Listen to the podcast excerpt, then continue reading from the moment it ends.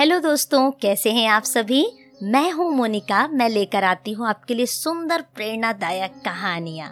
जी हाँ दोस्तों, मैं आपका बहुत बहुत धन्यवाद देती हूँ कि आप मेरे द्वारा बोली गई कहानियों को सुनते हैं और शेयर करते हैं और पसंद भी करते हैं। आपके सुंदर सुझाव और कमेंट पढ़ के मुझे बहुत ही अच्छा लगता है। जी हाँ यदि आज आप पहली बार मुझे सुन रहे हैं तो मेरी पिछली ऑडियोज़ को भी प्लीज़ आप ज़रूर सुने। दोस्तों, कई बार हमारे जीवन में जब बहुत सारी जिम्मेदारियाँ होती हैं तो हम बहुत चिंतित होते हैं। मैंने बहुत सारे लोगों को ऐसा देखा है जो अक्सर अपनी जिम्मेदारियों को, अपने दायित्वों को चिंता का रूप दे देते हैं। कभी उन्हें घर की चिंता होती है, परिवार की चिंता होती है, अपने जॉब की चिंता होती है, स्वयं कई बार अपने आप की चिंता से भी वो बहुत ज़्यादा परेशान होते हैं। उनको लगता है कि उनकी जितनी जिम्मेदारियाँ हैं, वो उनके लिए बहुत एक बर्डन है, एक बोझ सरीका है। ठीक ऐसा ही एक राजा के जीवन में भी था। वो राजा भी बड़ा राजपाट रखता था, बड़ा राज्य था उसका, बड़ा ही शासन काल था उसका। सारी प्रजा थी, सैनिक थे, दरबारी, कर्मचारी, सब कुछ उसके राज्य में था। लेकिन वो राजा अक्सर परेशान रहा करता था। जानते हैं क्यों? क्योंकि वो अपने राज्य के प्रशासन से बहुत ही परेशान था। उसे इस बात की चिंता आए दिन खाए लेती थी कि मुझे ये करना है, वो करना है, प्रजा का प्रबंध करना है, सैनिकों को आदेश देने हैं, शत्रुओं के आक्रमण से बचाव के लिए मुझे प्रबंध करना है, वगैरह वगैरह। बहुत सारी चिंताओं को लेकर के वो अक्सर परेशान रहा करता था। एक दिन की बात है, उसने अपने मंत्री को बुलाया, जो कि बड़ा ही बुद्धिमान मंत्री था। उसे बुलाकर उसने कहा मंत्री जी, आप एक काम कीजिए। मेरे सामने कुछ ऐसे मंत्रों को पढ़िए या कुछ ऐसे स्तोत्रों को ढूंढ कर निकालिए, जिसे सुनकर मुझे आनंद मिले, मुझे खुशी मिले और इन चिंताओं से, इन बोझों से मैं बाहर आ सकूँ। फिर क्या था? मंत्री लग गए अपने प्रयास में। तरह तरह के बुद्धिमान व्यक्तियों को, ज्ञानवानों को बुलाया गया। तरह तरह से श्लोकों का उच्चारण, मंत्रों का उच्चारण किया गया। लेकिन राजा था जो कि उस चिंता से बाहर आने का नाम ही नहीं ले रहा था। अभी भी वो उसी चिंता में दबा हुआ था, डूबा हुआ था। राजा ने कहा, मंत्री जी, मुझे चैन नहीं मिल रहा, मुझे विश्राम नहीं मिल रहा, मेरे मन में शांति नहीं है, मेरा मन बहुत व्याकुल है, आप कुछ तो प्रयास कीजिए। मंत्री एक भविष्यवक्ता को जानता था, जो कि परमेश्वर का दास था। मंत्री ने कहा, राजन, मैं एक भविष्यवक्ता को जानता हूँ और उसे आपके समीप लाने के लिए आपसे आग्रह करता हूँ।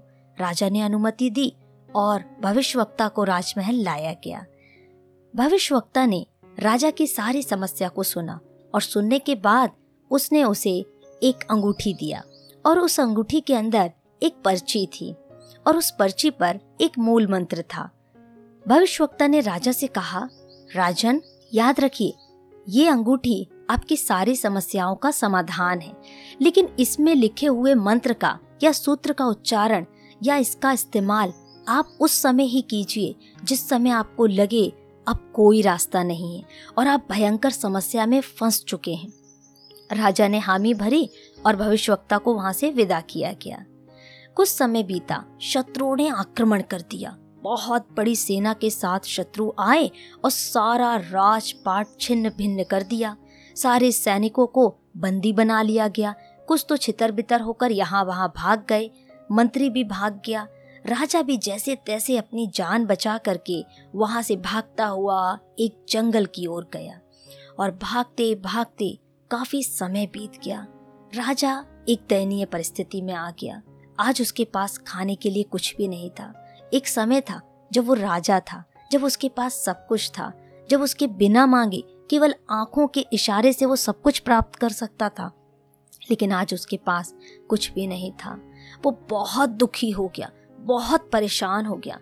उसे लगने लगा, सिवाय आत्महत्या के, मेरे पास अब कोई उपचार नहीं है।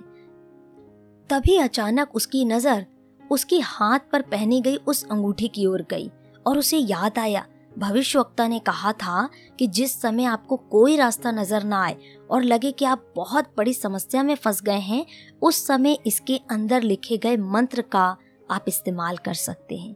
राजा ने तुरंत सोचा कि इससे पहले कि मैं अपने जीवन को समाप्त करूँ, क्यों ना एक बार इस मंत्र को देख लूँ, इसमें लिखा क्या है?